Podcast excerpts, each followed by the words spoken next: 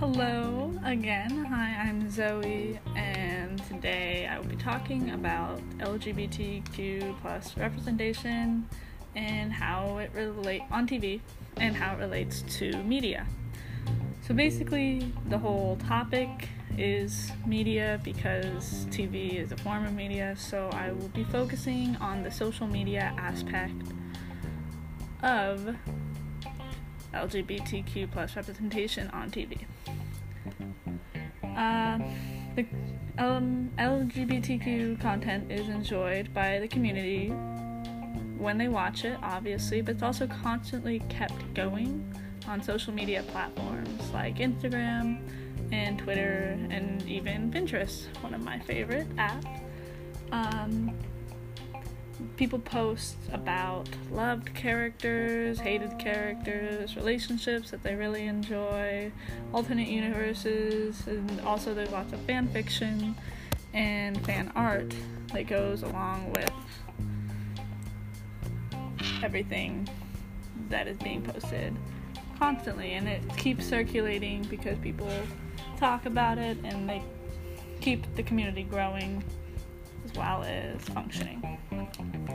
Today I'm going to focus on a specific show that has heavy a heavy social media presence, and that show is Supergirl. And, and specifically, I'm going to be talking about a relationship, Supercorp, as some fans call it, all fans call it. It's the relationship between Lena Luthor and Supergirl, the main character. Um, Supergirl is not canonically a lesbian or bisexual. Well, she could be bisexual, we don't know yet.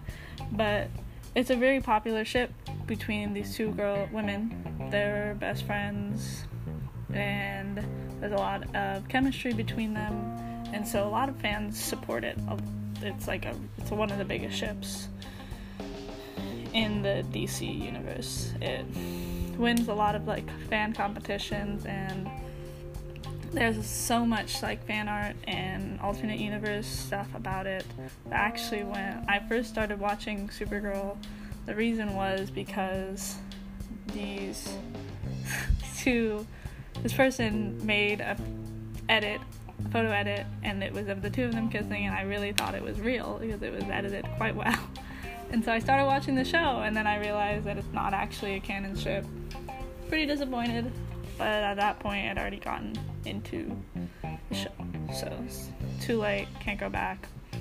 Um, but so the point of this is that social media has kept Supercorp alive, and Supercorp's a big part of the LGBTQ. Mainly the L and the Q and the B, but uh, yeah, it's a big part of the for the community.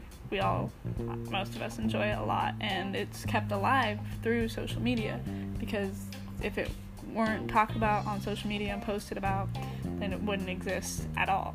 So lots of people they find take inspiration from it, and they see themselves in the ship, and so it's pretty great thing that social media has done for that show and that particular couple.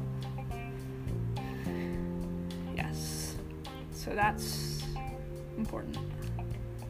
And the other things that social media does for other shows definitely is it keeps the actual creators of the show let it be known that people are actually interested in watching that show and why they're interested in it and it has sometimes even brought shows back when people freak out about a show being canceled and they like start hashtags on Twitter and they create movements through social media. And so social media is very important because it keeps LGBTQ content relevant, it keeps it circulating, and it stops it from being taken away because it, people know how important it is, and we are allowed to share that with our voices over social media.